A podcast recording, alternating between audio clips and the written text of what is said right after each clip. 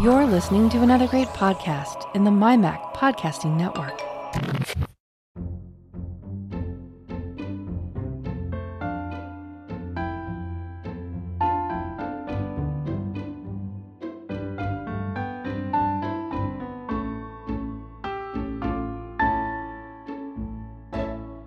Hi folks, and welcome to episode one hundred six of the Let's Talk Apple podcast. I'm your host, Bart Bouchatz, and this is the show for June twenty twenty-two. I am joined this month by a fantastic panel, and given that July fourth is upon us, it's an appropriately American panel as well. So uh, in no particular order, first up is Allison Sheridan from the NosillaCast. Welcome back, Allison. Hey, Bart. I get to do, uh, is this two in a row, I think? It just might be, although this time we got you some company. So instead of just being one-on-one, there's the three of us today. So we are also joined by Adam Christensen from the MacCast. Hi, Adam. Hey, how you doing? I actually showed up this time. It's always a pleasure when you do. It's always a pleasure when you do. I've been invited in the past and and and not for that. Sorry, I think I muted myself. I was just going to say, I think you just uh, you hit the wrong button there. Um, These these things happen to all of us, Adam, um, especially when we're in the chaos of moving house and all such things. That... Uh, I, I'm I'm eighteen months into my, my new house, and there are still three boxes. I promise they will get unpacked at some stage, I think. I moved in nineteen ninety, and I'm still tired.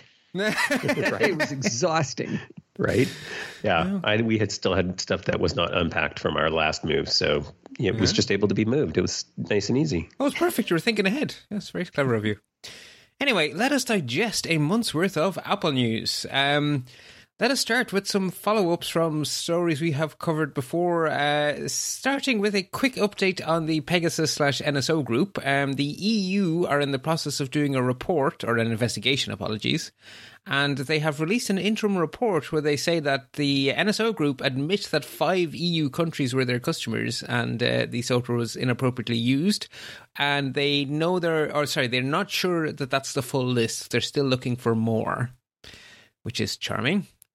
And uh, we also have then news broken. Uh, the Google, uh, one of Google's teams found a spyware being sold by an Italian company that was uh, attacking both Android and iOS. And the interesting thing about the iOS was that it was coming in using um, a fake enterprise certificate, basically, or not a fake certificate, a genuine certificate inappropriately used. Um, so they were basically social engineering people into sideloading um, with the enterprise certificate. Uh, and the solution was quite straightforward for Apple. They revoked the enterprise certificate, so the malware has now been nipped in the bud. And one assumes the Apple developer I Ds associated with this Italian company are gone, gone, gone. It's uh, funny that they keep trying that, right? To use the enterprise certificate. And it's like, no, we can just turn this little switch. Bye-bye. I think the thing is, if you only use it sparingly against very high-value targets, you may get away with it for quite some time. Get it just until, right? Yeah, it's a very hard yeah. balancing act, right? It's like a zero day that's worth a million dollars. If you don't use it at all, you wasted a million dollars. But if you use it too much, you're going to waste a million dollars because as soon as you're noticed, it will be killed. So it's it's a, yeah, it's a difficult point. one. Not that I have any what sympathy our, for them, but you know. What do our friends Dave and John say? Don't get caught. Don't get caught, yeah. What's the other, the other classic? It's easier to ask for forgiveness than permission. Well, if you don't get caught, you don't have to. Anyway. Uh, Apple continue to come under regulatory pressure. Uh, in the United Kingdom, the pressure is being turned up by the Competition and Markets Authority, who have opened an investigation to both Google and Apple. Again, the focus is the app stores, but this is actually a little bit more technically competent than most. They are looking into the effects that Apple's stance on mobile gaming is having and on their WebKit-only rule for browsers. So that is not an investigation we have heard in other countries, so at least they're being original. Um, and we shall see what they come up with. The Germans are, on the other hand, being daft. They are joining the long club of European countries where the traditional media hold a lot of sway in investigating app tracking transparency because it is anti-competitive, because it punishes companies whose business model involves on being dishonest. And clearly, protecting a dishonest business model is more important to the French and the Germans than protecting privacy. Not that I'm on my high horse or anything, but uh, anyway. That's kind of surprising. Usually the Germans are the ones leading the way on privacy, right? Yeah. And there are definitely arms of the German government very much doing that. But this isn't one of those. I guess, you know, there are... Yeah, someone somewhere got to someone and got them to do a very, very silly thing. Uh, but uh, not to be outdone in silliness, um, we have four Democratic senators who raced to the nearest microphone when Roe v. Wade was overturned in order to attack Apple and Google because of tracking. And they decided to focus their attention on the I D F A, which is in fact a mechanism for giving users control over tracking, as opposed to what they are pretending it is, which is a mechanism for enabling tracking. So that's wrong-headed, one hundred eighty degrees, just stop. But anyway, it's uh, quite cranky about that. That's one. Really disappointing. It is, especially because some of those senators are usually the names that appear next to sensible proposals that go nowhere, as opposed to silly yeah, proposals that go nowhere. Yeah, it didn't look like the list of usual um, lesser educated people. It looked oddly the, the like intelligent ask, people who read it backwards. You know, like the ones who ask Mister Zuckerberg how he makes his money, those those kind of ones. I think that's still one of my favorite moments of testimony, because the look on Zuckerberg's face is like, you don't know I sell ads? I forgot about that one. That's great. Uh, yeah, technology is hard for a lot of senators, I feel.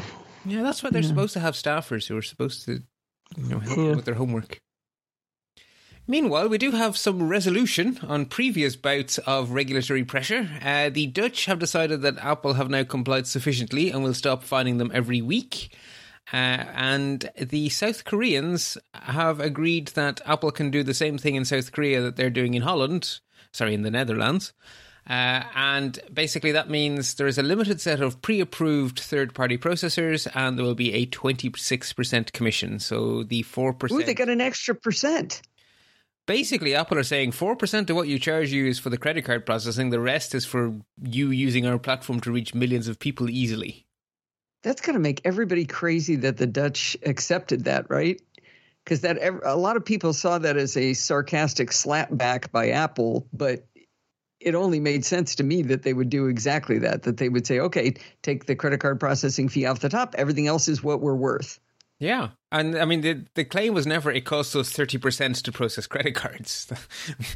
They never pretended that, because that would have been a very silly thing to say. Right. I mean, you may not like it. You might think it's highway robbery. I'm not arguing whether it is or sure. is not, but it's the only logical answer they could have given. And now the Dutch have gone, yep, that's what we wanted. Yeah. Or that's what we'll accept. I'm not sure, I'm not sure yeah. I go quite so far as we wanted, but they have accepted it, and the, the Koreans, the South Koreans as well. I feel it. Yeah, it's the latter for sure. yeah, good point. Yeah. Uh, and then th- one of our main stories uh, last time was the uh, moves afoot for unionization within Apple's staff, and that has definitely continued into this month. Um Although it started, the, the first bit of news we got was that Apple decided that it was okay to be more flexible with working hours for their store employees, which was very nice of them, and I'm sure it was not at all related to the unionization pressure.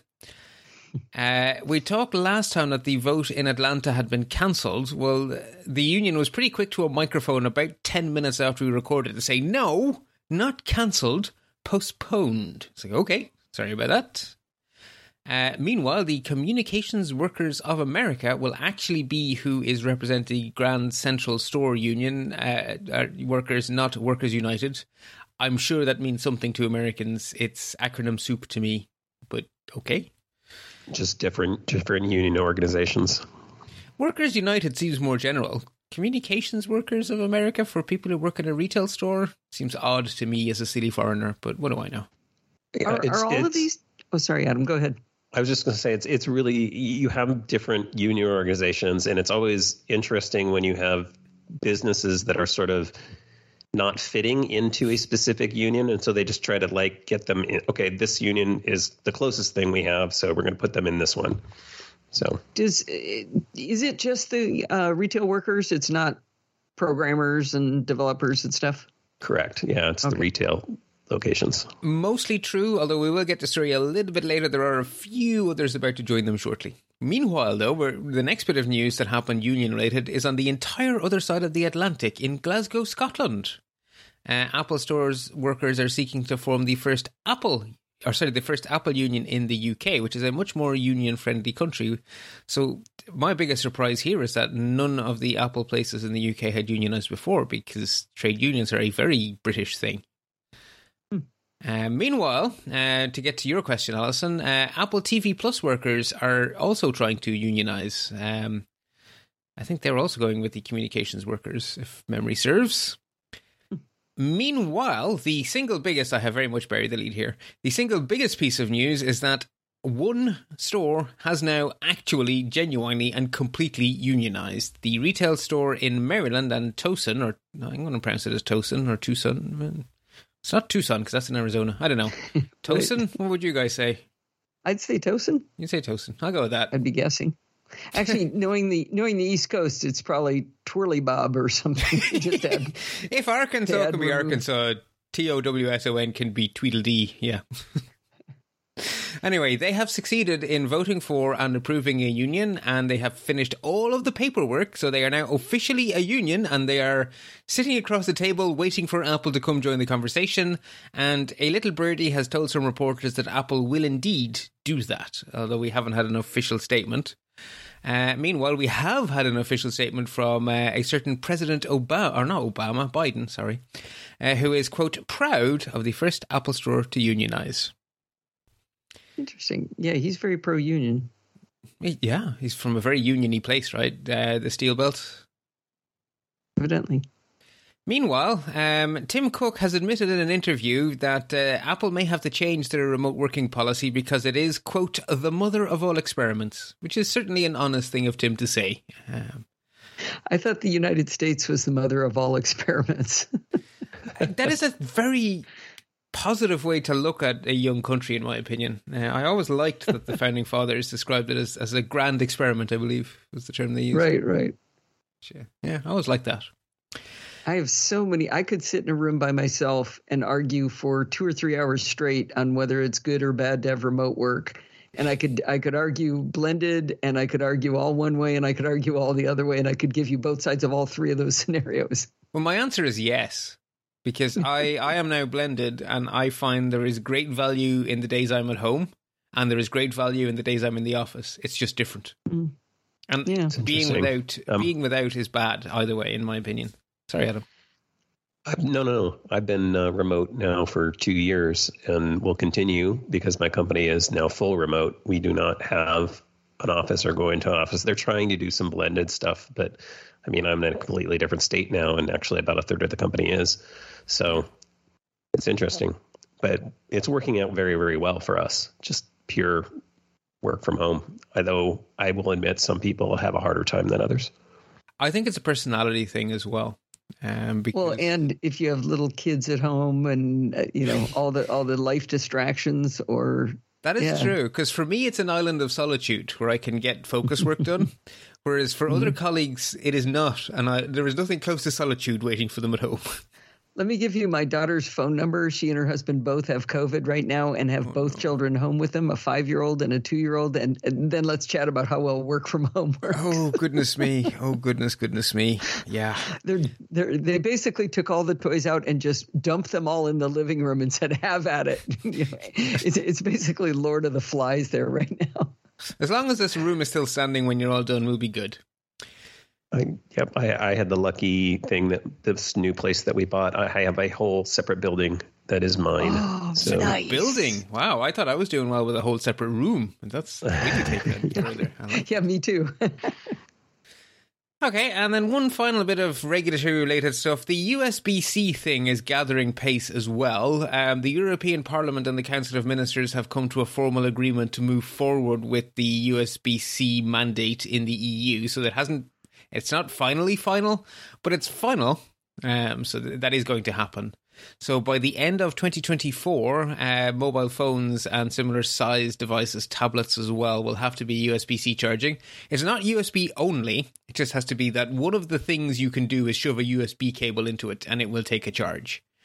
Um, the idea being that you have a standard charger and you can still have things like MagSafe as extra, you know, better options for at home or whatever, but everything has to be able to do U S B C and. and Doesn't Apple still sell a, a, a Lightning iPad? It might. I feel like one of do, them. Do, no, even I, the iPad, nothing. No, I, I think I think you're right. I think I, I think at least some of them are still like the iPad. Nothing. I like that. The I, original iPad, I can't remember. You're right. I can't remember if it's been updated. It's assumed the next version of that will be updated, though. So, like, this entire thing from an Apple perspective, in my opinion, is, you know, iPhones, not this year, but probably next year, we're going to be U S B C anyway. So it's going to be a non-issue. And twenty twenty-four is the year after next. Um, oh, okay. And yeah, then, the iPad Nothing is still Lightning, by the way. I was just wondering, I was going to ask, is it is it okay to include a Lightning to U S B C dongle? Does that count? I, I haven't read, and again, because it hasn't actually gone through the final vote yet, I'm not one hundred percent sure. Um, okay. I have actually been in touch with my E U uh, members of parliament on this, because the original legislation had no mechanism for updating, which meant that it would have been U S B C forever and ever and ever and ever and ever and ever and ever. Um, it's always that way, right? Right. So I wrote. There, all, we're done. Yeah, I wrote all five of my members of parliament, and one of them was good enough to reply and said that you're not the first person to mention this issue. I have formally raised it. It will be addressed before it comes to a final vote. And I went, thank you very much, sir.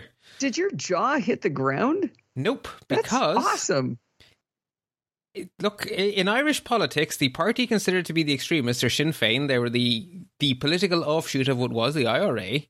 They are the only party who actually answer constituents reliably, whether it is your town council, your national parliament, or your European representative. If you send an email to one of your Sinn Féin representatives, they answer every time. one hundred percent success rate. How interesting. Steve got a response to... Um I think it was a privacy issue from our Congress critter, and the person wrote back in quite a lot of detail, agreeing one hundred percent with what Steve said, and said, yes, I will be pushing for that. Excellent. I always like it when that uh, happens. It's always nice. Yeah. I even respect it when they write back and say, I actually have a very different opinion, and my expert advice is the opposite, but thank you for your letter. And I was like, well, you know, okay. At least they were listening, yeah. At least they were listening. You know, I'm, I'm back to the U S B C thing. That mm-hmm. I can't help but feel like, don't these people have more pressing issues? Like, wouldn't this have yes. worked itself out on its own? Yes, because when this it, process started a decade ago, there were twenty-seven connectors. There are now three. One of which is dying, which is U S B, not C, uh, micro, micro, nano, yeah. whatever the heck one it is. Annoying. Annoying U S B C and Lightning. Annoying. Yeah, U S B C, anno- U S B C, U S B annoying, and Lightning are the only three left. So they have solved a problem that doesn't really exist anymore. Well done.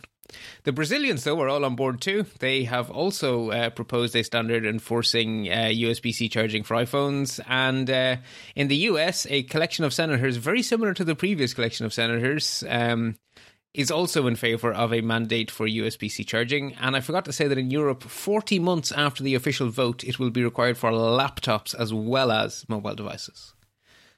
So, but they get so what I want to know with something like this, okay, so it's it sounds great in theory, right? But we're years away from it being enforced, and we know how technology progresses. So does that mean we're stuck with U S B C connectors for forever, even if, you know, the technology behind it is changed? You know, it's just, do companies stay with that, or do they go, no, we have this new thing, it's better, it's smaller, it's faster, uh, we're going to do that? That would be interesting to see. That would be interesting to see, because I have a feeling we're going away from physical connectors to this whole... Maybe it's not a problem if the only physical connector is U S B C, because maybe we're going away from all of that and we just have, like, you know, we put stuff on tables and it magically charges. Oh, now here's an interesting... Uh, does it say if there is a connector, it must be U S B C, or does it say there has to be a U S B C connector? I also haven't... I ha- because we don't have the final final, I actually don't know the answer to that yet. Because I could just see that Apple says, okay, fine, no connectors. And they go, no, no, you have to put it in. There is there is stuff like very small devices are exempt. And I think stuff that only charges uh, what they call wirelessly, although there's plenty of wires involved, um, is I, I believe there's already an exception in there for stuff that's Qi-like. So it's already got asterisks on it, which is very, very European. It's like we have this single rule for everything with twenty-five exceptions. Um, but just because this is a fun thing the U K like to do now, the U K government were very quick to a microphone to say that because of Brexit, we won't be doing this. We're free to not do this, so we're not going to do this. Okay, good. Freedom! Freedom, yes, nicely done. Um, I have one notable number for the first time in a while. This segment of the show notes has been empty for a while, but I do have one that really caught my eye. The HomePod Mini was, according to Strategy Analytics, the worldwide best-selling smart speaker for the first quarter of twenty twenty-two. Wow. It's the best smart speaker. I, I agree. I mean, I love mine, um, and they're they're the only ones allowed in my house because I value privacy. There's no way that, you know, Google or Amazon are getting anything that listens to me into my house without sneaking it in. Um, so I yeah, I agree. They're I'm very fond of mine, but I just thought it was amazing. You know, could part of that be? I know uh, uh, Amazon came out with three or four hundred products every time they did an announcement, and they were, you know, sticking, going, "Hey, look, your lamp's got got echo in it now. You know, your shoes, your heels, they've got echo in it." Uh, but then it seemed that they slowed down on that. Like, I haven't heard anything about new speakers, higher quality, doing more. They've just been adding capabilities to the existing ones so that they're getting very needy.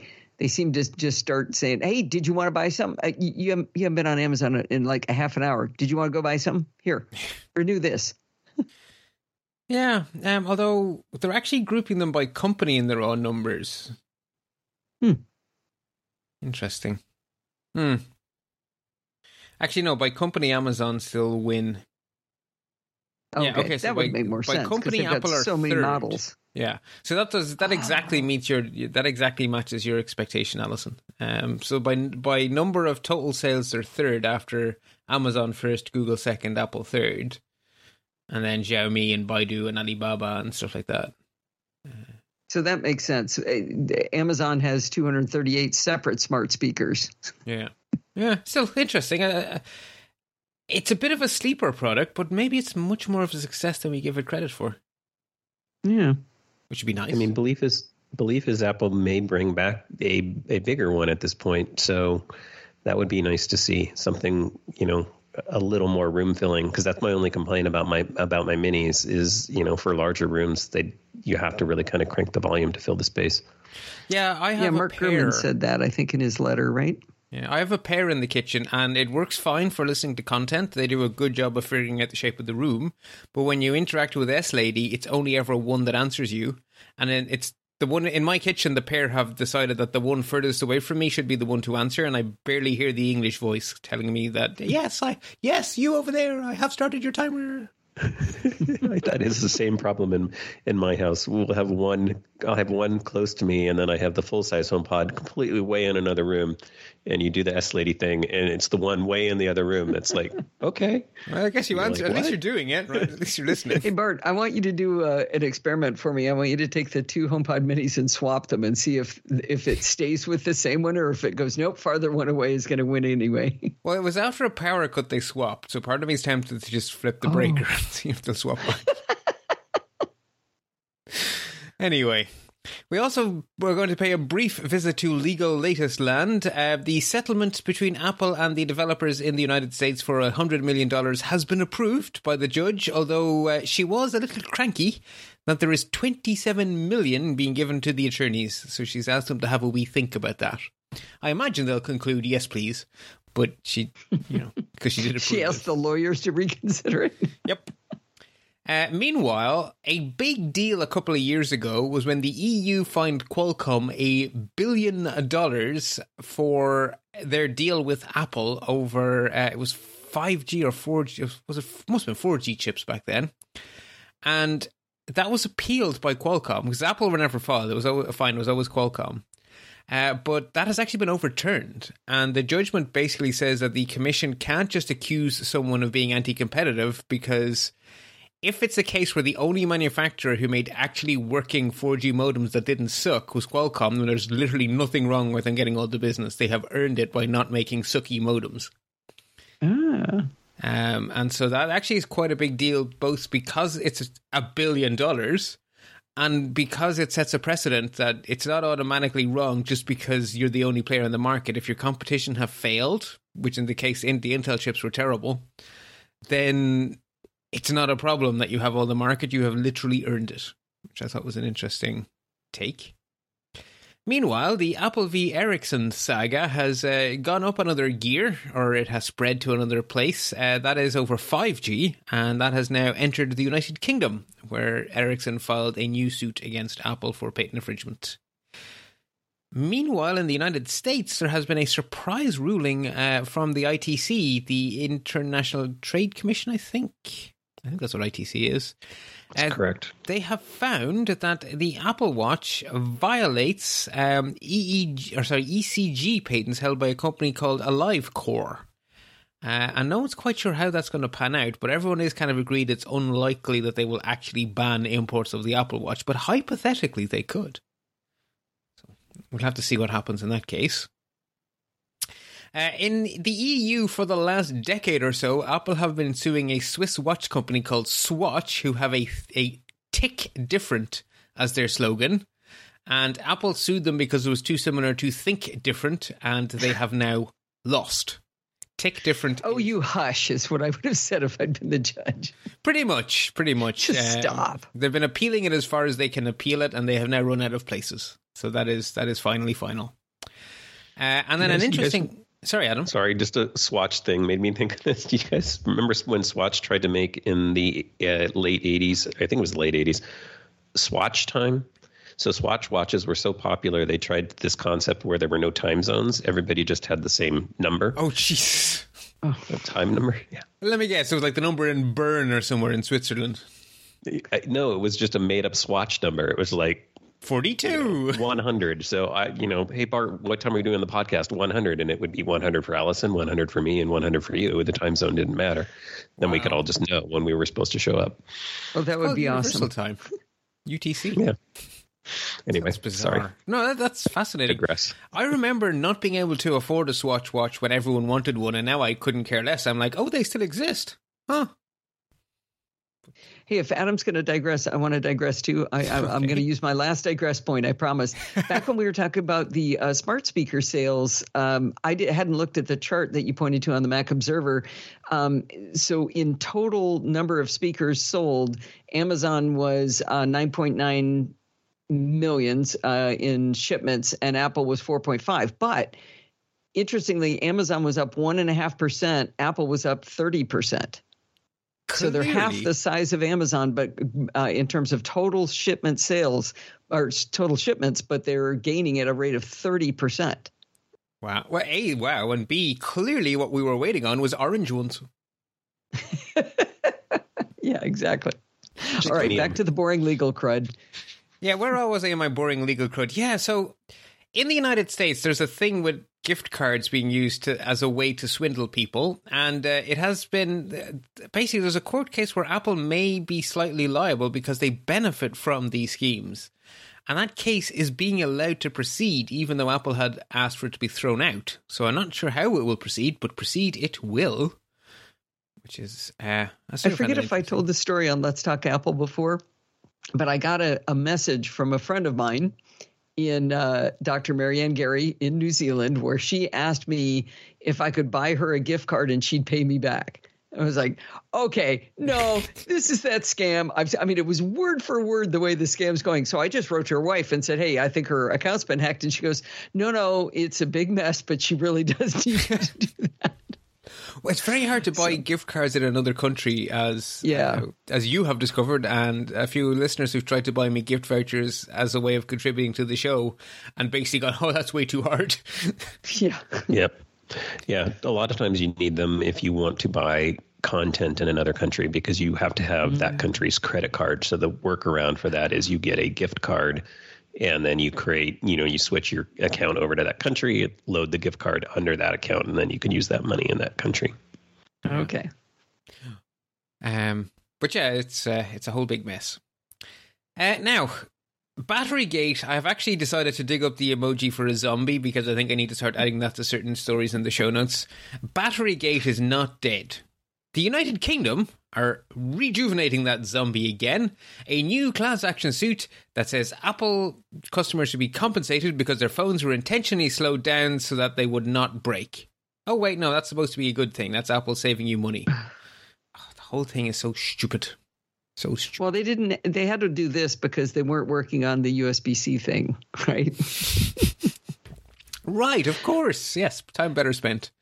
Uh, but they were also busy on other stuff. Um, there is a class action suit that has been allowed to continue. Apple had again asked for it to be thrown out. Um, there is A-class, looking for one point five billion British pounds, which is one point eight billion U S dollars at today's exchange rate, uh, as compensation for the fact that Apple's thirty percent cut in the App Store must have caused anti-competitive practices, which must have caused prices to be too high, therefore we must be owed money, which is basically a copy-paste job of a silly Dutch case we talked about at the end of March. So, okay, that is going to go to court. Uh, meanwhile, this story is here in case you've heard about it and think it relates to Apple. It is adjacent to Apple because a former Apple employee has pled guilty to six counts of insider trading, which he did while at Apple. But uh, the uh, filings explicitly state, the F B I explicitly said, Apple were not involved in this. This is a bad actor, not Apple.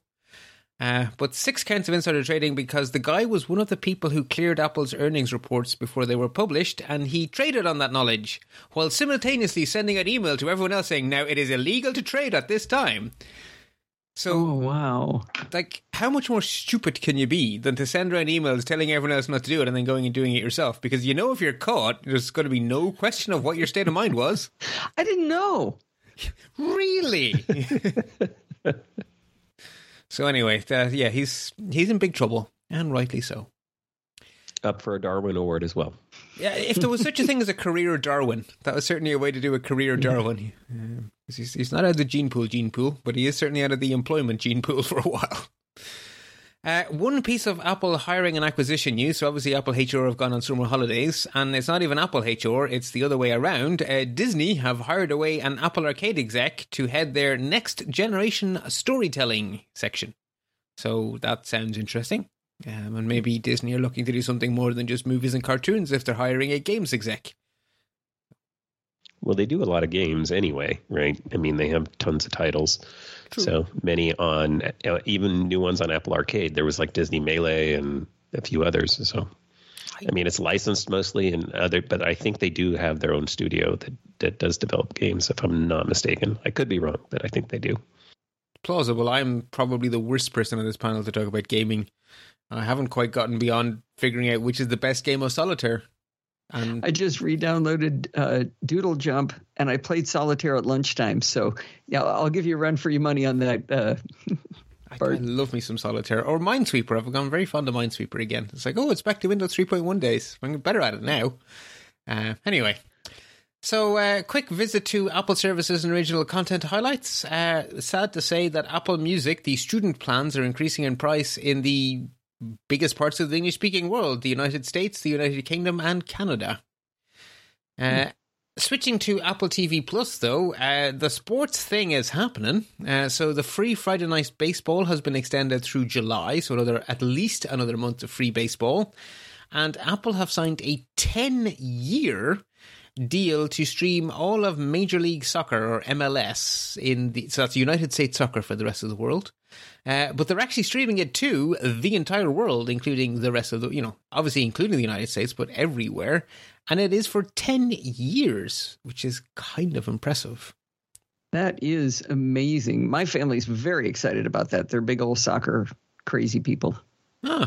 Now, now it is an add-on service, though, right? You need to yeah. you need to get a separate subscription for most of it. They did say they're going to make some games available for free. They haven't they haven't explained which ones, but there will be some free content available to Apple T V Plus subscribers. But yeah, I heard a rumor of five bucks a month. Is that has that been announced or? I, yeah, I don't know. I'm not I don't a, I'm not a soccer so, Allison, person because I'm pretty sure what I have in the show notes is the latest officially known, non-rumored stuff. Okay. Um, and then the last story I have in here under Apple T V Plus is kind of an interesting uh, story. So for the second year in a row, according to IMDb's ratings, the streaming service with the highest rated content is Apple T V Plus. So because they only make a few really good shows, they do really, really well on the averages. Because well, you could make a few shows and have them all be poopy. You could, absolutely, but it's just, it's very interesting to see that Apple are getting real bang for their buck with their approach of making less but better, because there's, I'm starting to hear talk around, around the actual office office about Apple T V Plus shows in the same way I did about a decade ago about Netflix shows. When that was when I realized Netflix had taken off, and you know regular folk were chatting about it over coffee, and Severance, and those kind yeah. of shows are, and, and For All Mankind actually is getting a lot of love in the nerdy computery people that I work with. A lot of love, yeah, definitely. Severance, definitely. Uh, For All Mankind are, are definitely lighting it up. That's yeah. a lot of definitelys. I really mean it.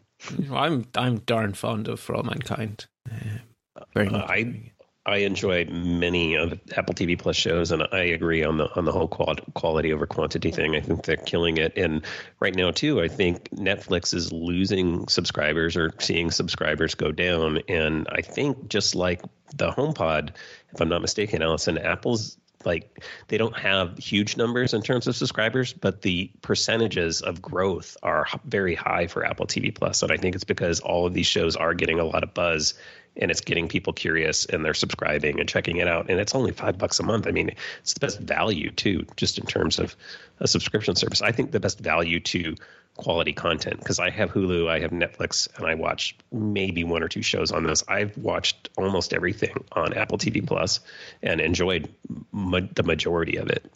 I find I've been forgetting about Netflix. We we because mm. we're nerds, we use a database to keep track of what we're watching, and mostly because do. we're like we sit down to say, okay, I want to watch Marvelous Missus Maisel, and it's like I don't know what what service is that on, and so we have to look in our database to find out.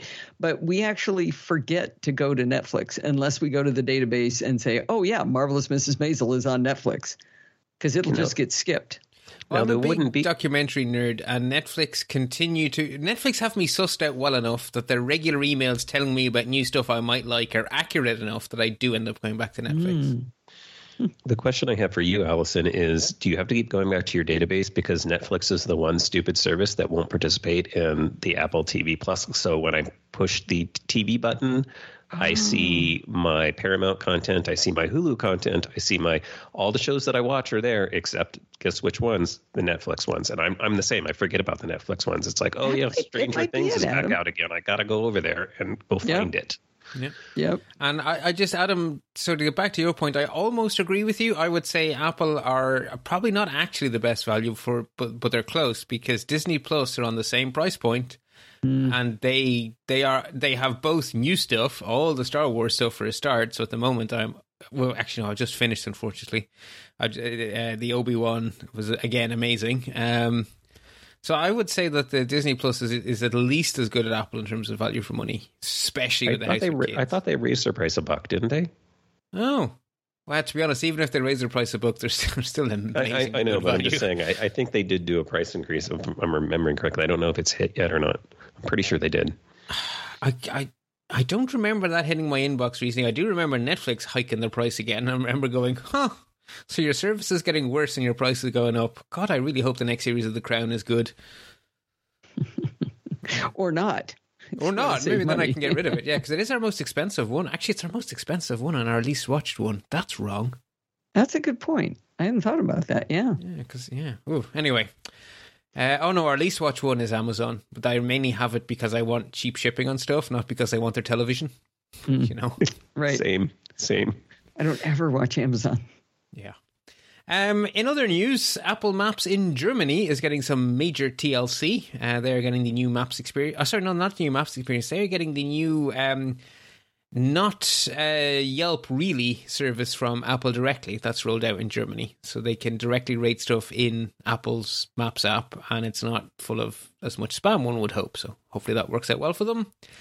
And I, I couldn't really find a better place to hang it in the show notes, but Apple have done a uh, toucher-upper job on their subscriptions page, so it's now easier in the iPhone to get an overview of what you're subscribing to, and therefore oh, to good. kill it, which good. is which is always good.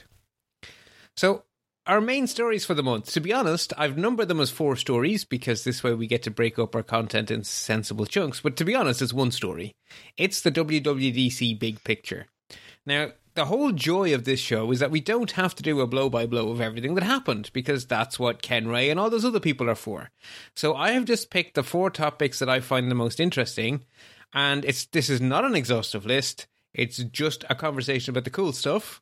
And I'm going to start with the most speculative of the whole kit and caboodle. So Our first main story is the future of CarPlay, because that was really just a teaser from Apple. Uh, the idea being that Apple want to move from taking control of one small screen that may or may not be terrible depending on the manufacturer to all the screens. And they're moving from having it be a standard Apple-branded interface to a partnership with the car companies to allow them to have a lot of control over the look and feel of it. The idea being that the car companies would get to partner with Apple, and they would be good at making cars and Apple would be good at making software. And in theory, we all get a better experience after out of it. The least likely companies to take part are the ones who are doing their own software as a distinguishing feature. So that definitely means Tesla is excruciatingly unlikely to be involved in this. And based on an interview with Neelay Patel with the C E O of Mercedes-Benz, I don't think Mercedes-Benz are on board with this either. So this this to me is the best story that, to illustrate how I am not a visionary whatsoever. When this played during W W D C, during the big announcement, I, I had a big yawn because I just don't find CarPlay compelling at all. I know that's heresy as an Apple user, but every time I've ever gone to use it, it's been on a little bitty like eight-inch screen with terrible resolution, with big cartoony-looking ugly buttons, and the interface doesn't make any sense to me. I, I don't like it at all. So I saw it and I went, oh, blah, blah, blah, CarPlay, that's great, but it doesn't look like you just showed it. It's on a little crappy nine-inch screen with terrible resolution. And I'm not paying attention at all to the fact that, yes, they're going to change that by what they're doing. Completely missed it. Yeah. The I don't. I, it's interesting you say that about uh, about CarPlay, because I have not had uh, a modern car until recently. I just I just bought a new car, and I now have uh, Ford Sync and CarPlay. And if you saw Ford Sync, you would think CarPlay is like God's gift to the entire world, because I'm pretty sure the, the car I just rented was a Ford. Sucks. Oh man, you want to talk about a crappy? Oh, oh, but that's it, Adam. That's it. Is I think everybody who loves CarPlay had the manufacturer's interface before that, and so that's right. why it's it's sort of like it, it feels so good when you stop hitting yourself in the head. It, because it was a Ford that I rented the last time, and compared to what I'm used to, I, I didn't like it at all. But it, I think it had to do with the display more than anything. Yeah, yeah. It, it, it, so that's what's great about this announcement is that the the problem with CarPlay right now, right, is Apple doesn't have access to any of the other controls in the car. They can only control the things that are on your phone. So to me, the biggest part of this announcement is that partnership, like Bart said, because they're going to open up ways for Apple's interface to be able to control the, te- the the climate controls, the radio, that like all the other functions of the car. Uh, so Apple, you get you get to have the Apple U I and Apple screens and really cool looking stuff that works. And actually, a U X person who knows what they're doing has put together versus whatever the car manufacturers are trying to do. You know, I'm I'm sorry if you if you, you're one of those people building car manufacturer U I, but I have not seen a good one. Yeah, uh, well, obviously, the, the the companies like Tesla, who for whom the software is as much a feature as anything else, are certainly doing a much better job of it than your your random Volkswagens or whatever. But yeah, Tesla's an exception. I, I guess I should have said Tesla's excluded because they come from that. I mean, the car is basically uh, hardware running display on software. Yeah, I mean, like, p- particularly the, the the Model S with the, with its bigger screens and stuff. I mean, the first thing Mum said when Dad got his Model uh, Model X, sorry, was, uh, "Oh look, you got an iPad on wheels." And I was like, "Yep," and I like it. Yep. Yeah, now Bart and I could do a whole show on things we'd like to complain about the the uh, the Tesla interface, but uh, it does it does change the perspective a little it bit. It does. They're first world problems. Like, they they are so the definition of first world problems. Like, this is ninety-eight percent perfect, and gosh darn it, I really want those two percent. But it, compared to... Now, I, I came from a two thousand seven model Ford Fiesta, which didn't have a screen other than, like, an L C D that basically said the time of the day and the radio station to a Tesla. So I, I've been spoiled just a touch. Um But I just think but if they can start changing all the manufacturers to to have a really good interface, like you say, by by modern U I designers, given the freedom to do it right. I mean, there's probably really good U I designers frustrated as heck working inside of the car manufacturers. Right, but those companies now get to partner with Apple, and they're going to be freed up from a lot of the mundane stuff to be able to focus on the bit that makes it. Like, it, it, basically, they're going to be handed an interface that's eighty percent ready and, be, and then get to do the twenty percent to make it theirs. Mm-hmm. And that's particularly if you're a company who who is quite new to the software thing or who doesn't see software as one of their distinguishing features. If I were a C E O at one of these companies, I would be just delighted. It's like, oh my God, I thought we were going to have to become software engineers, and now we don't have to. We can partner with people who know what they're doing. So I, I think this is an absolute sleeper feature. Uh, but I, I think it was um, was it Ren- I think it might have been René Ritchie who basically said, you know, everything in the car industry works at the pace of a snail. So this is going to happen. This will be important, but it will not happen quickly, and it will not be important soon, uh, which I fear is true. I also think the car manufacturers are going to regret getting in getting in bed with Apple in the end game. They may or maybe, they may not. Maybe not right away. We shall see. We shall see. Um, now, to give you an idea where Apple are going with this, something we are actually getting with i O S sixteen is that there is an A P I being added to existing CarPlay, which will allow supporting petrol pumps to interface with CarPlay so you can buy your gas from the CarPlay display instead of having to tap your card at the pump. Huh.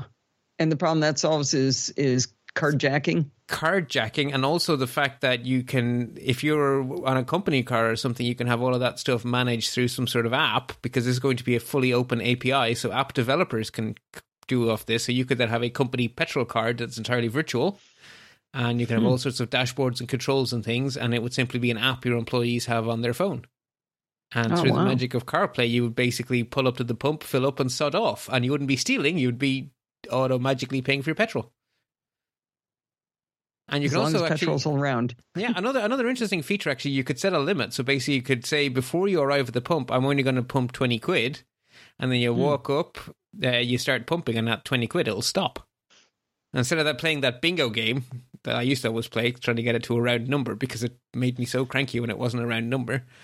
Uh, I, I think I used to spend an extra five bucks every time I missed, but, you know, because I'm a silly nerd sometimes. But anyway. So, any other thoughts on uh, the shiny future of CarPlay? I'm good. You're good. I'm going to assume you are too, Adam? Yeah, I guess I just got it for himself. Uh, the next sort of category, because it tends to get overlooked. So, there are there are, there are a lot of things that happen on the week of W W D C, uh, but there are actually two keynotes. Uh, so, everyone knows about the media keynote. And something that uh, John Gruber pointed out, that in the media keynote, they use developers, they they say developers will like this or whatever. And in the second keynote, the State of the Union, they say, you. You will love this new feature. So it's very clear that the developers are being pointed at in one and not in the other. So it's a cool. Interesting talk. difference here. Yeah. It's an interesting difference, yeah. Um. So basically, these are A P I-like things. So these are sleeper features for us, the user, right? So the um, the developers get to play with this stuff we're going to talk about now straight away, but we don't get the benefit until at least the release of i O S sixteen, but some of it will be slower coming. And uh, by far the standout feature here is that Apple are one of the first to get fully out of the gate with support for the new FIDO Alliance feature called Passkeys, which is definitely the road to replacing passwords with strong cryptography that is immune to um, all these phishing attacks and all these terrible things that are plaguing us at the moment. So that is, right now, Apple have a, a very nice uh, presentation as part of W W D C to show developers how to use it in their apps and on their websites. And when this comes to our iPhones, hopefully the developers will have done that, and then we get to actually use passkeys in lots of places. I'd like to make a plug for, if you want to know more about the FIDO Alliance, uh, we've got a couple of episodes that Bart has done on Security Bits on the NosillaCast. I, do you mind if I sneak a note in there to uh, to plug one of yours? Yeah, sure. I, I wasn't going to do it, but if you're going to plug our stuff, by all means. Yeah, uh, he's done a great job of really breaking this down and explaining it to us. So uh, I'll put in a link to where it is in the audio file and in your great show notes. Excellent. Thank you, Allison. And on a very related note, Apple have also made a new A P I available that implements a standard that isn't used heavily at the moment, but it does exist. It's where people who develop apps or websites who need to be sure they're not getting spammed can have a an invisible CAPTCHA for iOS devices, basically, and Macs. Uh, there will be cryptographic work done to prove that the person is a human, but it will all happen at the A P I level, so it'll happen under the user's visibility. And if you're coming in on a supporting Apple device, you won't see a CAPTCHA, but you will be proven to be a human. Uh, and then people who are on Androids and stuff will still have to be presented with a CAPTCHA, but that'll be the fallback instead of the thing everyone has to do. And this is an open standard, so hypothetically, Google can copy... Or not copy, can implement the standard too, and we may get rid of CAPTCHAs bloody well everywhere, which would also, if we can get rid of passwords and CAPTCHAs all out of the one W W D C, that'd be enough. I, you know, that'd be that would be fabulous. That would be sufficient, but uh, there is more. Um, another big story for those gamer types who is not me, but there are lots of gamers out there, and uh, one of the big announcements was a the third version of Metal, basically, which is Apple's uh, graphics library. And as far as I can tell, everyone's like, oh, wow, this is really cool. This is going to make triple A games run way, way, way better on iOS devices. And people who sound like they know what they're talking about sound very happy. So I think that's a good thing. Yeah, I don't know anything about that, but that's fun. Yeah, and unfortunately, Adam is having some connectivity issues. So Adam, who is a gamer, um, is temporarily fallen off the call. Uh, he's having some... So the two solitaire players will uh, tell you how well it runs under yeah, metal. Yeah, oh, the, the, the, when we shuffle the deck, Allison, it will look amazing. S- smooth like butter. Oh, there you are, Adam. Oh, no, you're breaking up terribly. Yeah, not not yet. Not yet. No. Hopefully Adam sorts out his internet connectivity. Uh, yeah, one of them. I'm glad you mentioned it, though. House. So he doesn't just people don't just think we're talking over him and not letting him get a word in edgewise. Yes, it is uh, technical gremlins, I'm afraid. Uh, another thing that I think is going to make all of our lives better is that Apple have given some serious T L C to the Shortcuts A P I, in particular how Siri and shortcuts work together. So an app can make itself available for use within a shortcut, and an app can make itself available for use by Siri, but Apple have sort of tied it all together. So from a developer's point of view, they get to have a two for one, and it should actually mean that both Siri and shortcuts will do a better job of of making third-party functionality available to you easily. Oh, good, good. So again, you know, we, we will benefit later, but for now, the developers get to benefit. Uh, and then I don't know if this is going to be a big deal or not, but I think a small number of people will be stupendously happy. Dev- Drive Kit is the A P I used on the Mac to develop drivers for M one and M two based Apple devices. So your Macs, if they have a custom driver for hardware, that's done through Driver Kit. And iPadOS sixteen on M ones and M two, well, M ones for now, M twos presumably later, also now support Driver Kit from iPadOS sixteen on. So people who plug custom devices into that U S B C port on those iPad Pros are going to get the ability to have custom hardware. Hmm. Can you picture what kind of drivers would be needed? Audio interfaces and stuff like that. So you oh, could okay. get more value for money out of the special buttons and knobs and twiddly bits. That I Lack don't of understand. Imagination in the front row asks the question. Yeah, but I mean, it, it, particularly if you're going to do something like mice, use an iPad. I think it's like if you could sort of imagine connecting an iPad up to a Telecaster like device where you're controlling a live show and switching between camera views and stuff, you could have yeah. all of that just working by shoving a U S B cable into your iPad, and then you're having a really nice interface. This, I think, is a real sleeper feature. I, I really think that this is going to do really cool stuff for very high-end pros, but it's going to make the iPad a, a more computery device for people. I think it's ironic that Apple is dramatically changing the computeriness of the iPad right when basically everybody said, yeah, I've been really trying to use an iPad instead of a computer, but it's not a real computer. I'm giving up. Yeah, I heard a lot of that in the last year, and then all of a sudden Apple's turning around and starting to take advantage of the hardware that they have. Yeah, yeah it is interesting. Uh, and then there's also some other lesser stuff. Um, Xcode Cloud has now gone out of beta and into for real. Um, And one that I think may become quite useful is Apple have released Weather Kit, which basically is the Dark Skies company they bought. That is now available oh, as an yeah. A P I. So an awful lot of weather apps are spyware because they have to buy access to weather A P Is from third parties, and to monetize the weather A P I, they have to sell tracking and stuff. Well, if Apple just gives you WeatherKit, you know, free with your developer account for ninety-nine dollars a year, well, now you can include weather information into your apps without needing to make them into spyware. So that, but I, I believe you you'll still have to pay the services for uh, getting the weather, but it's far less expensive. That's what I heard some developers saying. Uh, I believe Marco Arment said that on uh, A T P. I will believe Marco because he knows of what he speaks. Except translated through me, but yeah, but taking I that into account, you, I might have gotten it right. I, I believe yeah, it sounds plausible because I, I I do not believe Apple as of yet owns satellites of their own. But it was a better fee. It was it was less expensive, so that's that's good news. Yeah, I would trust Apple basically. Yeah, basically it's an option for not spying on people and giving weather. That just seems like a good thing. Well, if people were willing to pay for weather, they wouldn't get spyware, right? Mm, no, a lot of them are double dipping apps. Oh, nice! Oh, that's awesome. My favorite kind. Great. Yeah. It, th- th- if you if you sell a weather app, you will be approached by really icky people because you have location oh. data.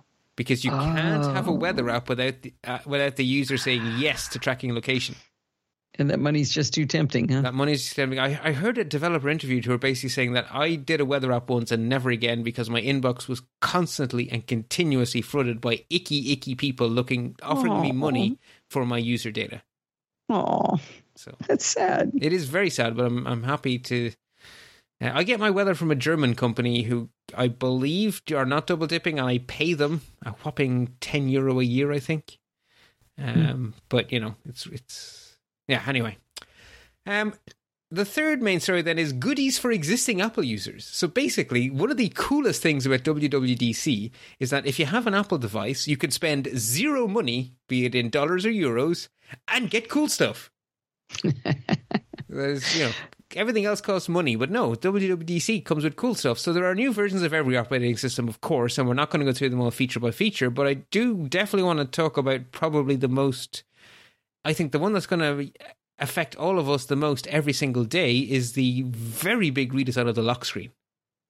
So instead of it being, basically, you get to set a picture, and that's kind of the only customization we have at the moment, right? Right.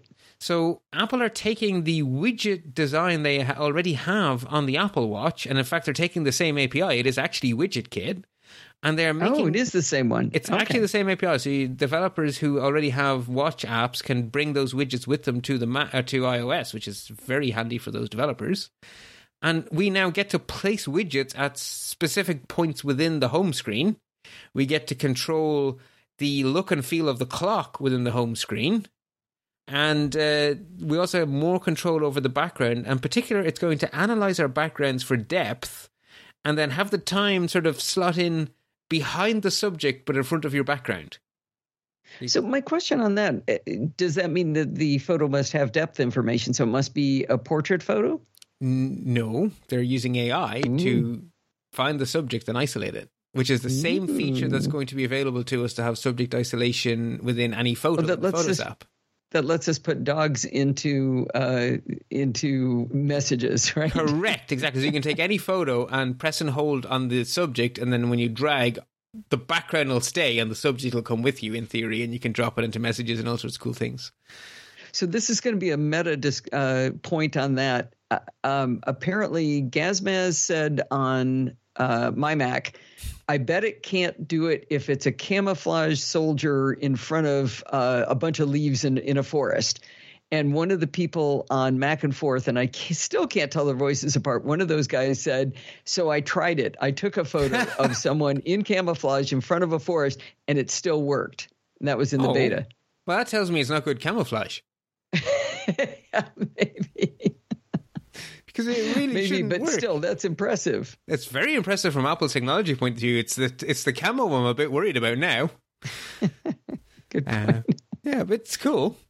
Uh, so that is definitely, I'm really looking forward to that. Uh, because for a start, just controlling the font would be enough. But having the uh, the widgets will definitely make me happy. But I'll be able to just vaguely look at a phone and really, really know it's mine because it'll have my font on it, et cetera. So that will that will be a nice uh, that'll be a nice feature. Now, you said one thing I hadn't heard. You said you'll be able to put the widgets anywhere you want on no, the no, screen? No, no, there's there, like with the Apple Watch, there are specific places where you get to decide what widgets go there, and they're of different okay. sizes. So they're basically they're hot zones, like on the Apple Watch, where each watch face okay. has slots. Okay, because I'm just picturing the weather widget right in the middle of my granddaughter's nose on the face, you know, that I've got on my screen, and I would not like that. I would not favor that. So, no, okay. no, and I guess you do get control over exactly where you put, you know, exactly what pictures and stuff. Um, but yeah, weather is definitely one of the ones I I really really want there. Uh, the percentage chance of rain within the next hour, in fact, is the one I already have my mind set on, or my heart set on. Mine would always say seventy-two degrees, early morning low clouds, followed by hazy afternoon sunshine. We still joke about that in our house, you know. It's like, uh, yeah, the Californian weather forecast has been a tape on, on a loop since like, tw- you know, nineteen seventy. Yep, just just less smog than we used to have. That is true. Yes, um, I still remember visiting and hearing the weather for the weather forecaster say there's a ten percent chance of weather. It's like, isn't there always weather? It's just sometimes good weather. No, anyway, she meant rain. That's funny. Yeah. Uh, okay, so what else? Uh, the next big feature I think caught a lot of people's attention was the ability to edit or unsend iMessages for the first fifteen minutes. Oh, for the love of Pete. I typo a lot. That's why I use Telegram. That feature is like the number. Well, no, the the green uh, blue bubble problem is what I'd really like them to fix. But my second favorite thing is being able to edit messages. Yeah, and I'm so used to Teams with my work hat on and my family hat because we have we have a Teams in the family. Um, It's, uh, you know, it's, yeah, the ability to make up for silly typos uh, is definitely very useful. Um, I'm guessing you're very fond of that too. Yes, absolutely. Now, the one that I am, I understand why people are very excited about it, but I don't think I'm ever going to use this, is Stage Manager, which is a new window manager for both the M one iPads and macOS, where instead of it being like multiple desktops, you get to have like groups of windows that belong to each other, and they sort of go in off to the side and take up lots of room on the side of your screen, and then you can sort of flip between them.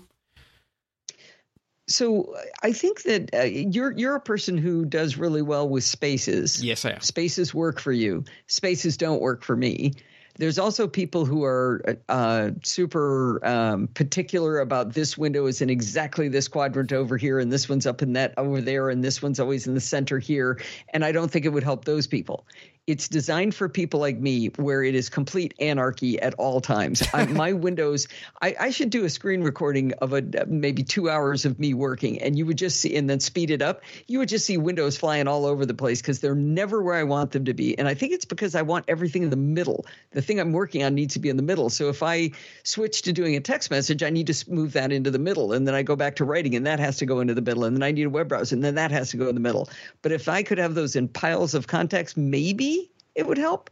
I, there may be no helping me, but yeah. I was at least optimistic it might help somebody like me. From your description, it sounds like they wrote it for you, because it's called Center Stage, because what it does is it moves a collection of windows into the middle, and then when yep. you're done with those, you put those aside and you take another collection of windows and put them in the middle.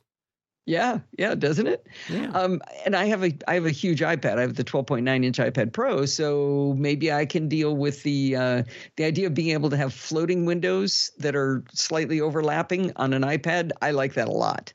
I don't find split screen works doesn't work very well. Slide over occasionally just to bring in Telegram to type something and then get rid of it kind of works, but I, I would much rather having have floating windows so I can create anarchy there.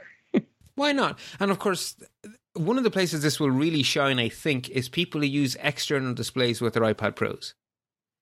Because yeah. then you're talking about a four K display with this kind of windowing control. That that makes a lot of sense. Um, yeah, not just four K. Oh, it does five K, does it? It does four K, five K, six K. Doesn't it do all the Ks? Ah, how many Ks are there? I don't know. Uh, the X D R is six. I know that. But I mean, oh. it could also do ten eighty p, right? Right, sure, yeah. I mean, it'll do sh- shiny monitor, basically, is, is what I think we're trying to say. Yeah. Uh, another one that got a lot of oohs and ahs from the audience was continuity camera. Basically, you have an iPhone, it has a really nice camera. You have a Mac, it probably has a very poor camera because Apple made it. Um, so, or it has no camera because it's an it's a Mac Mini or something. So Apple are going to sell you a little mount that you can hang your camera on your Mac, and then the camera on your iPhone will become the camera for your Mac. And it also will do a cool thing where it uses the wide-angle camera to give you a simulated overhead view so you can see what's on your desk, because it will deskew yeah. the wide angle. That was sorcery. Yes. That was just, I don't know what that is. By the way, um, I could put a link to it, but uh, somebody posted instructions for a um, uh, three D printer for the little brackets that you can do, uh, three D printing model for the three D ba- brackets to put uh, your phone up on the mount. No, so you don't have to wait actually, for Belkin. So you don't have to. What's that? It's already in the show notes. Oh, it is? Okay, yeah. Sorry. No, it's fine. Um, so, you know... There we go. You can indeed. So if you're a beta tester, you can also play around with the continuity camera, which is a nice touch. Uh, medication tracking then is another very nice feature. They announced it as part of watchOS, but it's also in iOS. And I think for a lot of people who need to keep an eye on their medication, you want to have the least amount of friction and the most amount of accuracy. And I want it on my wrist, actually. Yes, please. Yeah, I, I, I taking one medication, I can't keep track. So if I had five, it'd be there'd be no doing it at all for me. So I think this is awesome. I do have and five, we, uh, and they're not all at the same time of the day or the same amount. Some of them are twice a day, right, some of them are once like a day, every some of them third are day, and yeah. No, thankfully they're all every day. At least it's a daily cycle. Um, which is something. But yeah, so I will definitely be making use of this. It's... I, I have one that's twice a week. Thanks. Ooh, that is awkward. Two doesn't go into seven. No. Oh, that would drive me nuts. That would actually drive me nuts. Um, another big one that made a lot of... No, it didn't make a lot of people. It made a small number of people very, very, very happy is multi-stop routing in Maps. And so you can plan a multi-stop trip on your Mac and it will sync through iCloud to your iPhone and or your CarPlay. And you can actually have Maps take you to multiple places in a row. This is one of those finally features. I, I usually don't agree with headlines that say finally, but this case, finally. So thank you, Apple, Adam for that. Has had to, to bow out of the conversation, by the way. He wasn't able to get his internets back up, uh, but I know he would enjoy that. I wanted to say that finally, Tesla just got that. So I understand the joy that people want of having multi-stop, uh, that we just got it too. And it was like, really? Gee, do you think? Yeah, it's very normal to have a few things to do as part of the same trip. Very, very yeah. normal. Yeah.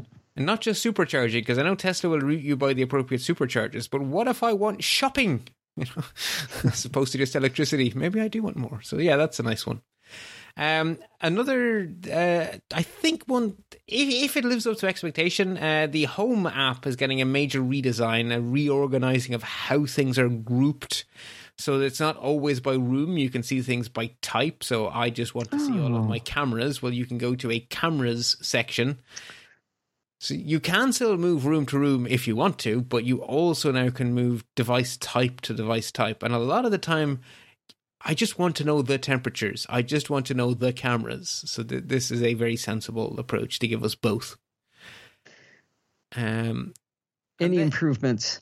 Yeah, it's just... It's yes, just please. Yes, please. Exactly. Well, yeah, to be honest. Yeah. Um, a feature I hope I never need, but that I'm delighted exists, is something called Safety Check. This is a way for people who are in an abusive relationship and they need to do that thing where they abruptly and cleanly leave. It will guide you through unsharing anything you may have intertwined with your Apple I Ds, et cetera, with your partner who you are now leaving. Because that has, in order for that to be a safe exit in an abusive relationship, that has to be a clean, sharp cut. And you really don't want them still being able to access your cameras and stuff. So this is just great that Apple are providing the tools to help people in that horrible, horrible situation. So well done. Um, the Settings app is finally not going to be stuck in this little window that is whatever the screen size was twenty years ago. Uh, They're basically taking the iPad iOS design and moving it to the Mac in macOS Ventura. I imagine it's going to be ropey at first and they'll knock the rough edges off. probably better in the long run. I think you say one little word here. System preferences is going to turn into settings. That's the uh, the, the big money f- phrase here. I just finished uh, part three of a series of macOS Tiny Tips, and every single one of them started with, so all of my screenshots are going to be wrong when Ventura comes out. Oh. But that's okay. Indeed. Um, and then the other, the last one, uh, I think it will. I'm lost in my own show notes here. Uh, oh, Pay Later is coming to the United States. That's a U S-only feature. Um, you will be able to buy up to one thousand dollars worth of stuff, break it into four payments over six weeks through Apple I'll Pay. I'll gladly pay you Card. Thursday for a, for a hamburger today. Yeah, exactly. Um, yeah, popular, though.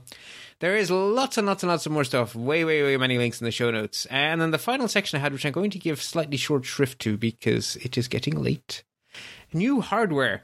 Much to a lot of people's surprise, the M two has been announced, even though there is still no M one for the Mac Pro. Apple have announced their first M two chips. They're uh, being used in a brand new MacBook Air and in an updated MacBook Pro. And the headline is basically the M two is like the M one, only a little bit better, or rather eighteen percent better, which is actually kind of impressive. To be honest. Yeah, yeah. I mean, it, it is just to be expected. Okay, it's going to be faster, but eighteen percent was pretty impressive. Yeah, Intel are not managing that in their bumps anymore. Mm. So, nope. Yeah. And the new MacBook Air is an all-new design. That is a complete new M-series rethink of the hardware. And it now basically looks like a, a skinnier Mac Pro. It's gone for the same square design, no more tapered edges. Um, so... It seems to be getting good beautiful. Reviews. It looks like a gorgeous machine. Part of me is just a little bit sad because I always liked that sort of wedge of cheese shape. But yeah, I'll take hmm. it. You know, if, if someone buys, if someone wants to buy me a new M two MacBook Air, I will not say no. I would really like one. I have no excuse to get one, but I would really like one. And you know, you know what I'm going to say now, right? Hmm. If anyone does buy me one, the blue one, please. It's extremely pretty. It's actually a very, very, very dark blue, like I one know. Of those, like when you see a car that's black and you're like, wait, uh, hey, wait, no, it's green. Yeah, Apple, Apple keep promising me. I, I feel like uh, the the football in Charlie Brown. You know, it's like I keep on being promised blue things from Apple, and when they arrive, they're like a gray that is apparently blue for the iPhone, or a black that is apparently blue for you know the watch. I guess is the least not blue. But it's still pretty Wait, not no, blue. No, the, the, the most blue. That's what I, well, yeah, but most blue is a positive statement. I'm calling it the least not blue to make my point oh, okay. that it's still not blue enough.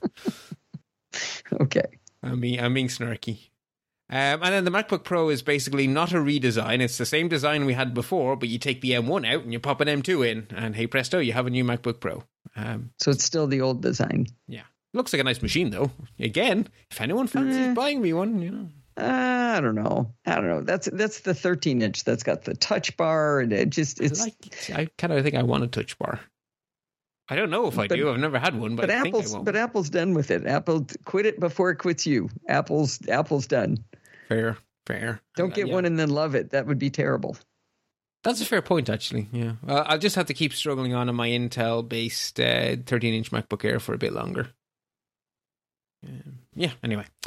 Uh, that does it for our main stories. Uh, I'm going to do a few quick stories before we round it out. Um, the Presidential Medal of Freedom is posthumously going to Steve Jobs, which is interesting.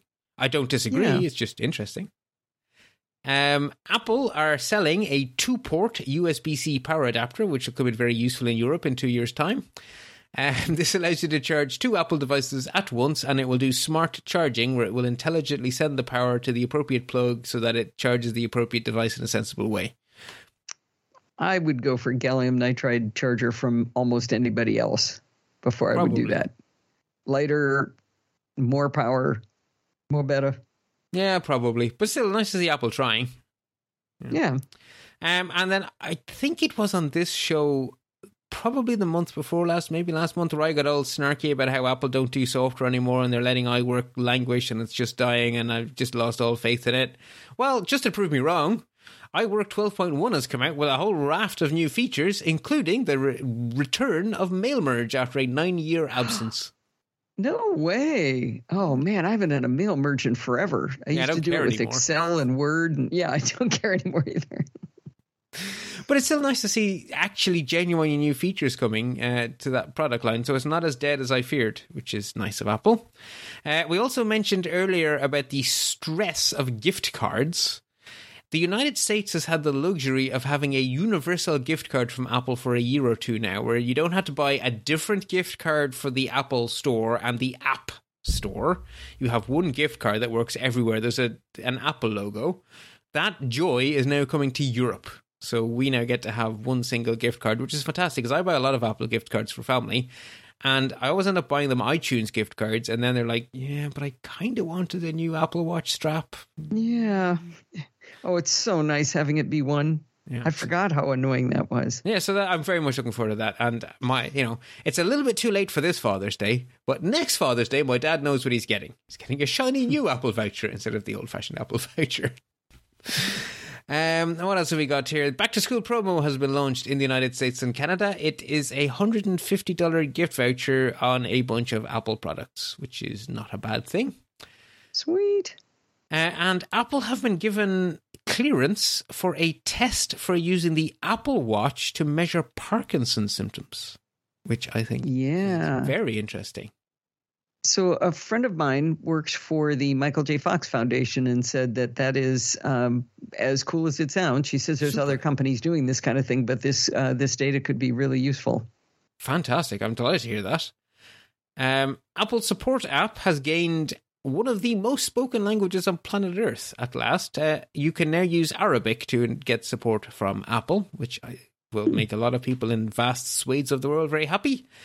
And Apple have launched a way of rewarding the volunteers who who contribute constructively in the Apple community. So that's basically Apple's forums. They renamed those community a year or two ago. There's now something called Community Plus, which is an invite-only program where Apple reward positive members of the community with uh, you know faster service and perks, basically. Uh, and you have to be invited. So basically the only way to get into Community Plus is to be a good member of Community, and then you get the upgrade. So oh. a nice carrot to uh, be a good contributor. So I like that. And then finally, save the date. Do you want to know whether or not Apple made all of the money in the world or just most of it? Find out on the twenty-eighth of July for the Q three earnings call. That's a great way to announce it. And that rounds us out for another month's worth of Apple news. Um, I guess uh, I, I guess I'll plug uh, Adam's show, since Adam unfortunately has had internet gremlins take him away from us. Um, for those two of you who don't yet know about Adam Christensen, one of the longest running Mac podcasters in the history of podcasting, he does an amazing show called the MacCast, which is not just Mac stuff. It's everything to do with Apple. But when Adam made the show, there was only the Mac. Um, so it's called the MacCast. It's a fantastic show. I listen every week. Uh, you will find it at maccast dot com. And Adam, thank you for the time you were able to spend with us. And fingers crossed that the next time you're, we invite you on, you will be all settled into your new house and it will all go completely smoothly and it'll be perfect. Allison. By the way, I think he might be the oldest, uh, longest running Mac uh, Mac podcaster. I'm pretty I, um, sure he is. Because I, I, I know right. I'm ahead of MacBreak Weekly, but I'm significantly behind Adam. So I think he might be number one. He's certainly the longest surviving, hasn't pod faded away. Well, that's that's all that counts. Fair. If you start Fair. and stop, I don't think it counts. Yes, he may not be the original, but he is the longest lasting. Yeah. Yeah. Yeah, that's cool. Uh, do you want to plug your also very long running show?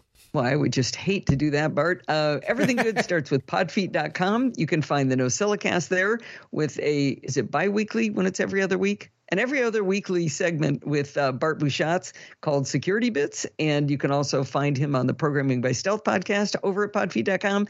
All the good stuff's at pod feet dot com. It is. And Allison runs an amazing community because I, I'm terrible at running community. So I just send everyone over to PodFeet community because that's where really cool people hang out. So go join Allison's community.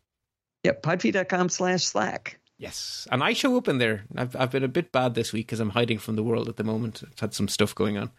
Uh, but I will be back. I'll probably probably back tomorrow on my morning walk. Um, but yes, I'm normally in there and I have been absent this week. So if anyone's shouting for me, I'm sorry. I will be there soon. Um, they know to wait. Sometimes. You come in and out.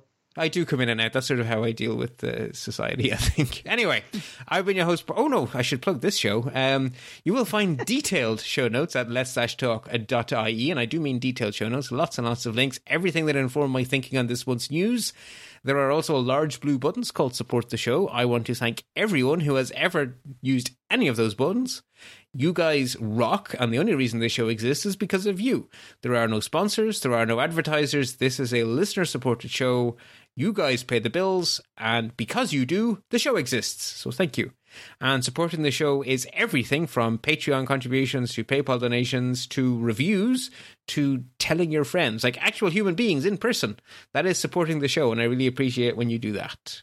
Anyway, you'll find me at uh, bart b dot I E. Um, oh, no, I'm supposed to say let's dash talk dot I E first, and then I'm going to say that I'm your host, Bart Bouchot, so you'll find me at bart b dot I E.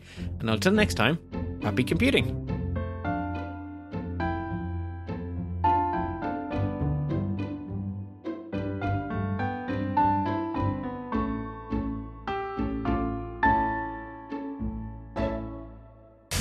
You're listening to another great podcast in the MyMac Podcasting Network. Five, four, three, two, one. And we are go. Go, wait, go where? The commercial, Guy. We're recording a commercial for the my mac dot com podcast. Ah, so we're recording the podcast now. Well, well, no, not now. At the moment, we're recording this commercial. So when do we go? Go where? I don't know. You started this whole go thing. The G-Men on the my mac dot com podcast. We have no idea what we'll say next.